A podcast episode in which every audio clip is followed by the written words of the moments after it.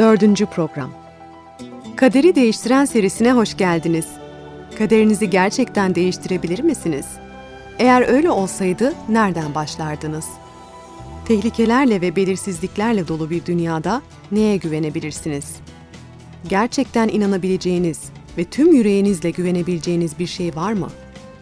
Bu ve benzeri soruların cevaplarını bulmak için şimdi birlikte Kaderi Değiştiren adlı bu programda bir yolculuğa çıkalım. Karmaşık bir dünyadayız ve karmaşık hayatlar yaşıyoruz. Her saniye, dakika, saat ve gün yalnızca o günün olayları üzerinde değil, bütün hayatımızda etkili olacak seçimler yapıyoruz. Bazı kararların kendine özgü sonuçlar olduğunu görmek zor değil. Ancak kimi zaman hayat kontrolden çıktığında veya planlarımıza uymayan bir şeyler olduğunda bunu çoğunlukla kader olarak görürüz.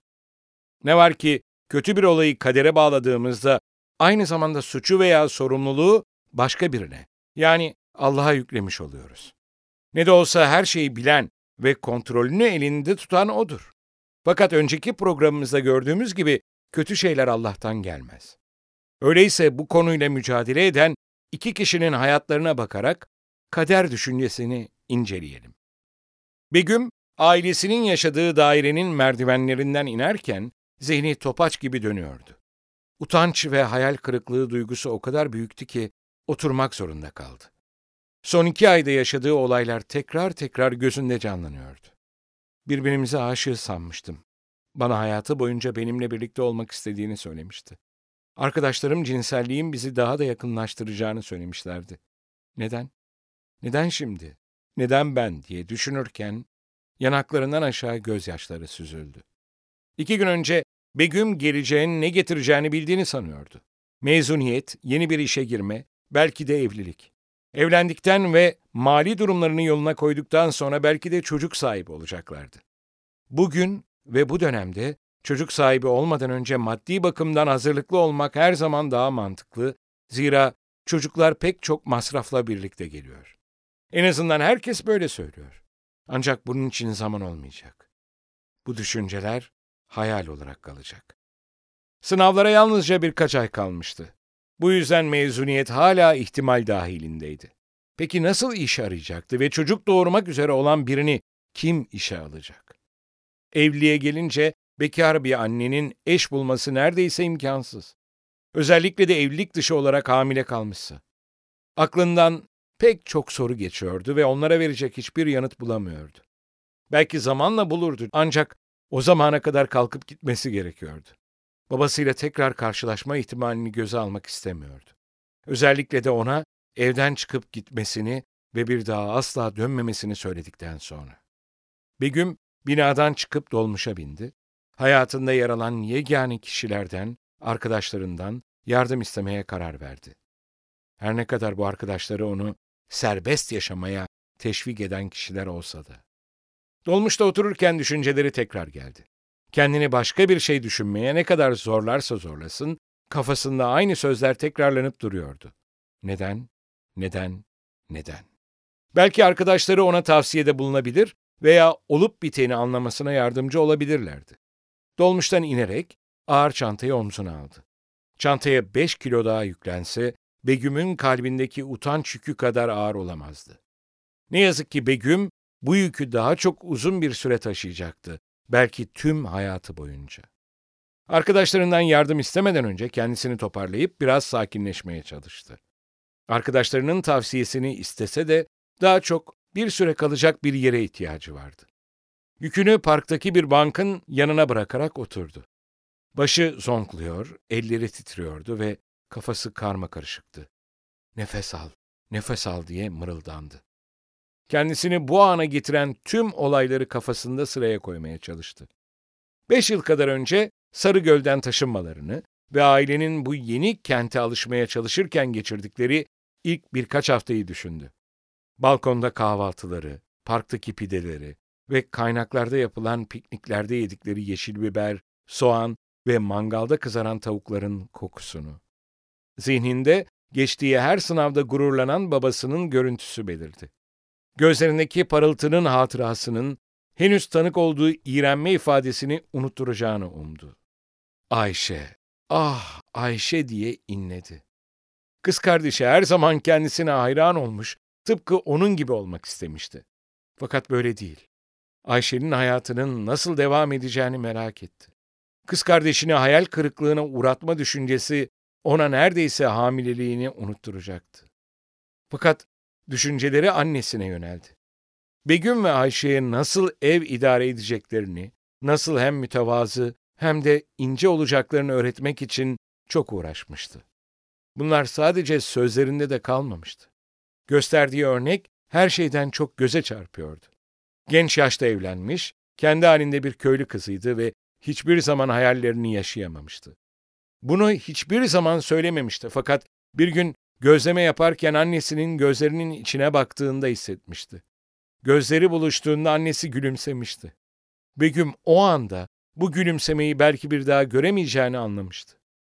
Tam o anda Begüm belki kendisinin de hiçbir zaman hayallerini yaşayamayacağını anlamıştı. Şimdi biraz rahatlamış, kendini arkadaşlarıyla konuşmaya hazır hissediyordu. Başta Begüm'ün neden kamp çantası taşıdığını anlam vermediler. Ancak onlara o gün olanları anlatmaya başladığında her şey ayna gibi netleşti. Begüm'ün şansına arkadaşlarının fazladan bir odası vardı ve oraya yerleşmesine memnuniyetle izin verdiler. En azından şimdi derslerini bitirmeye, sınavlara girmeye ve mezun olmaya odaklanabilirdi. O gece Begüm Necla ile konuşarak vakit geçirdi. Birbirlerinin sorunlarını paylaştılar, sarıldılar ve ağladılar. Konuşma sona erip Necla kendi odasına giderken Begüm'ün kalbinin bam teline dokunan bir şey söyledi. Kader işte, kader işte. Bunu hayatı boyunca pek çok kez duymuştu ancak üzerinde hiç düşünmemişti. Kader gerçekten var mı? Bu kadar basit mi? Yani hayatım zaten önceden yazılı ve son birkaç hafta sadece bir kitabın sayfaları mı diye düşündü. Babamın sözünü dinleseydim ne olurdu? Arkadaşlarımın ve Murat'ın baskısını göz ardı etseydim. Zaten direnmeme hiç imkan var mıydı ki? Şu anda her şey berbat. Allah gerçekten benim için bunu mu istiyor? Öyleyse böyle bir Allah'ı kabul edebilir miyim bilmiyorum. Begüm günün bir an önce bitmesini istiyordu. Bu yüzden kanepeden kalkarak odasına gitti. Yatağa girip yorganı çektikten sonra ışığı söndürdü. Kulaklarında kader işte sözleri çınlayarak uyudu. Yaratılış kitapçının üçüncü bölümünde Adem'le Havva'nın Aden bahçesinden kovulmalarının öyküsünü okuduk. Oradan çıktıktan sonra tekrar girmemeleri için bahçenin girişine melekler ve alevli bir kılıç konulmuştu yaşam ağacına erişemediklerinden bir gün öleceklerdi. Fakat daha kötüsü, yaşadıkları her gün utanç ve hayal kırıklığı, gözyaşı ve acıyla dolu olacaktı. Adem'le Havva'nın bir zamanlar içinde yaşadıkları evden ve bakımını yaptıkları bahçeden yavaş yavaş uzaklaşırken, daha önceden var olduklarından bile haberleri olmayan duyguları yaşadıklarından emin olabiliriz. Bir zamanlar mükemmel olan bu çift, muhtemelen geriye dönüp bakarak yaşamın nasıl olabileceğini merak etmişlerdir. Fakat Begüm gibi zamanı geriye çevirmek imkansızdı. Günlük hayatta kalma sıkıntısına alışırlarken yeni zorluklar geldi, yani ebeveynlik. Kovulduktan bir süre sonra Adem'le Havva'nın ilk çocukları doğdu ve adını Kayın koydular. Kısa bir süre sonra başka bir oğulları oldu ve adını Habil koydular. Kutsal kitap nasıl yaşamlar sürdüklerini ayrıntılı olarak anlatmıyor. Ancak Adem ve Havva'nın onlara Allah ve yaşam, hatalar ve itaat hakkında pek çok şey öğretmiş olduklarını güvenle söyleyebiliriz. Yaratılış 4. bölüm, 3'ten 6'ya kadar olan ayetlerden itibaren okumaya başlayalım. Günler geçti. Bir gün Kayın toprağın ürünlerinden Rabbe sunu getirdi. Habil de sürüsünde ilk doğan hayvanlardan bazılarını, özellikle de yağlarını getirdi. Rab, Habil'i ve sunusunu kabul etti. Kayin'le sunusunuysa reddetti. Kayın çok öfkelendi, suratını astı. Rab Kayin'e, niçin öfkelendin diye sordu. Niçin surat astın? Bu ayetlerde Kayin'in çiftçi, Habil'in ise çoban olduğunu görüyoruz. Allah'ın öğrettiğine uygun olarak Adem'le Havva, Ardından da oğulları Kayın ve Habil Allah'a sunular getirdiler. Ancak kelimenin ima ettiği gibi sununun kabul edilmesi gerekir ve Habil'in sunusu kabul edilirken Kayin'in sunusununsa kabul edilmediği anlaşılıyor. Kayin'in sunusunun neden kabul edilmediği tam olarak belirtilmemiş ancak Allah'ın standartlarına uygun olmadığını varsayabiliriz. Zira kutsal kitabın ilerleyen bölümlerinde Allah'ın sunular ve kurbanlarla ilgili çok net kurallar koyduğunu görüyoruz. Bununla beraber Kayın bu durumdan memnun olmadı. Ancak Kayın kederi ve öfkesiyle baş başa bırakılmadı. Allah hemen yanındaydı ve neden öfkelendiğini sordu. Başka bir deyişle Kayın'ın sunusunu reddettiğinde kayıtsız değildi. Aksine ona büyük bir ilgi gösterdi. Yedinci ayeti okuyalım. Doğru olanı yapsan seni kabul etmez miyim? Ancak doğru olanı yapmazsan günah kapıda pusuya yatmış seni bekliyor. Ona egemen olmalısın. Allah her zaman iyi öğüt verir. Kayın'e verdiği öğüt de iyiydi. Kısacası sana söylediğim şeyi yap, her şey yoluna girecek ve kabul edileceksin. Fakat iyi olanı yapmazsan günah kapıda seni yok etmek için bekliyor. İnsanlar çoğunlukla kutsal kitabın muğlak veya kafa karıştırıcı olduğundan şikayet eder. Ancak bu ayet bizi neyin yok etmek istediğini çok net olarak söylüyor. Günahın. Ne yazık ki tıpkı Begüm'ün babasının sözünü dinlemediği gibi Kayin de Allah'ın tavsiyesini dinlememeye karar verdi. Fakat Kayin Allah'ın sözünü göz ardı etmekten çok daha kötü bir şey yaptı. Bunu 8. ve 9. ayetlerde okuyabiliriz. Kayin, kardeşi Habil'e, hadi tarlaya gidelim dedi. Tarlada birlikteyken kardeşine saldırıp onu öldürdü. Rab Kayin'e, kardeşin Habil nerede diye sordu. Kayin, bilmiyorum, kardeşimin bekçisi miyim ben diye karşılık verdi. Düşüncesi bile kötü bir soru. Kardeşini gözetmek bir yana, ona yaptığından dolayı pişmanlık bile duymayan bir abi. Ne yazık ki bu, kutsal kitapta bahsedilen ilk cinayet ve düşmanlar arasında olmuş değil. Bir abi küçük kardeşini öldürdü. Onu koruması gereken kişi canını aldı. Bir büyük olarak Kayın kardeşine kılavuzluk ve akıl hocalığı etme sorumluluğu altındaydı. Ancak sorumluluğunu yerine getirmek yerine kıskançlık duygularına yenik düştü. Kardeşimin bekçisi miyim ben derken Allah'ın ona verdiği sorumluluktan kaçındığını açıkça belli etti. Ondan 16'ya kadar ayetleri okuyarak öyküyü bitirelim. Rab, ne yaptın dedi. Kardeşinin kanı topraktan bana sesleniyor. Artık döktüğün kardeş kanını içmek için ağzını açan toprağın laneti altındasın. İşlediğin toprak bundan böyle sana ürün vermeyecek. Yeryüzünde aylak aylak dolaşacaksın. Kayın, cezam kaldıramayacağım kadar ağır diye karşılık verdi. Bugün beni bu topraklardan kovdun. Artık huzurundan uzak kalacak, yeryüzünde aylak aylak dolaşacağım. Kim bulsa öldürecek beni. Bunun üzerine Rab, seni kim öldürürse ondan yedi kez öç alınacak dedi. Kimse bulup öldürmesin diye Kayin'in üzerine bir nişan koydu. Kayin, Rabbin huzurundan ayrıldı. Aden bahçesinin doğusunda Not topraklarına yerleşti. Tıpkı Allah'ın dediği gibi günah Kayin'i yok etmek için bekliyordu. Ailesinden atılarak yalnız yaşamaya mahkum edildi. Bir zamanlar ona yiyecek veren toprak artık verimli olmayacaktı. Kayın için gerçekten kader işte diyebilir miyiz? Allah'ın başından beri onun için planladığı şey bu muydu? Kayın bir katil, Habil ise kurban olmak için mi doğmuşlardı? Havva iki çocuğu, birisi ölsün, diğeri de sürgün edilsin diye mi doğurmuştu? Tüm bunlar önceden bir kitapta yazılmıştı ve dünya adı verilen dev ekranda sahneye mi konuluyordu? Okuduklarımıza göre durum böyle görünmüyor. Allah Kain'i uyardı ve ona doğru olanı yapmasını tavsiye etti. Allah'ın Kayin'i doğru yolda tutmaya çalıştığını söyleyebilirsiniz. Kayin'in söz dinlememesi Allah'ın suçu değildi. Günah işlemesi ise kesinlikle Allah'ın planı değildi. Zira o buna karşı onu uyarmıştı. Kayin'in durumu anne ve babasıyla aynıydı. Onlar da uyarılmışlardı. Ancak söz dinlememeyi seçtiler ve günah, yani ölüm, kapıda bekliyordu. Aynı düşünceyi örnekleyen ünlü bir masala bakalım. Bir gün bir keçi lezzetli otlar bularak sürüden ayrılmış.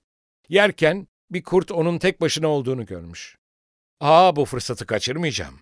Birazdan damağımda nefis bir tat olacak demiş. Kurt yaklaşırken keçi tehlikede olduğunu anlamış ve kaçma şansının olmadığını görerek kurda şöyle seslenmiş. Yapabileceğim hiçbir şey yok. Kaderlerimiz çakıştı. İşte ölmek üzereyim. Son arzumu yerine getirmek için kaval çalar mısın? Böylece kendimden geçip ölebilirim. Kurt keçinin dileğini yerine getirmeye karar vermiş. Bir kaval bularak çalmaya başlamış. Kurt çalmış, keçi oynamış. Uzakta bulunan bir köpek sürüsü kaval sesini duyarak oraya doğru koşmaya başlamış. Kurt köpeklerin kendisine doğru geldiğini anlayarak kaçmadan önce keçiye şöyle demiş. Bu senin değil, benim suçum. Kaval çalıp harika bir şöleni mahvettim. Tıpkı kurdun dediği gibi suç kendisinin Onu etkisiz bırakan kader değil, kendi seçimiydi. Kayın tıpkı anne ve babası, Kurt ve Begüm gibi bir seçim yaptı. Ve bu seçim hayatı boyunca etkisini gösterdi. Sözleri bu programla çok ilgili olan, pek bilinmeyen bir şarkı var. Nakaratında biz kaderin yaratıklarıyız ve kendi yazdığımız alın yazımızın kurbanlarıyız diyor.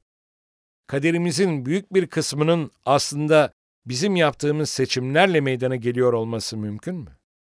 Öyleyse kaderin değiştirilebilmesi için çok önemli bir yol. Son zamanlarda hangi seçimleri yaptınız?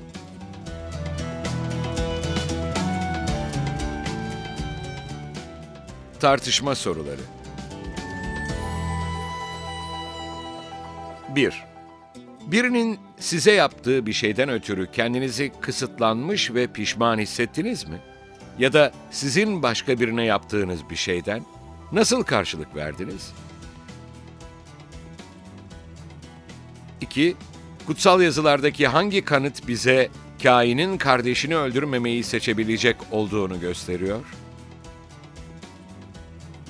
3. Adem'le Havva çocuklarını tarlada ölü olarak bulduklarında ne hissetmişlerdir? 4. Yaratılış 2 ve 3. bölümlerde anlatılan olayları tekrar gözden geçirin ve Adem'le Havva'nın seçimleri kainin davranışlarından ne şekilde kısmen sorumluydu?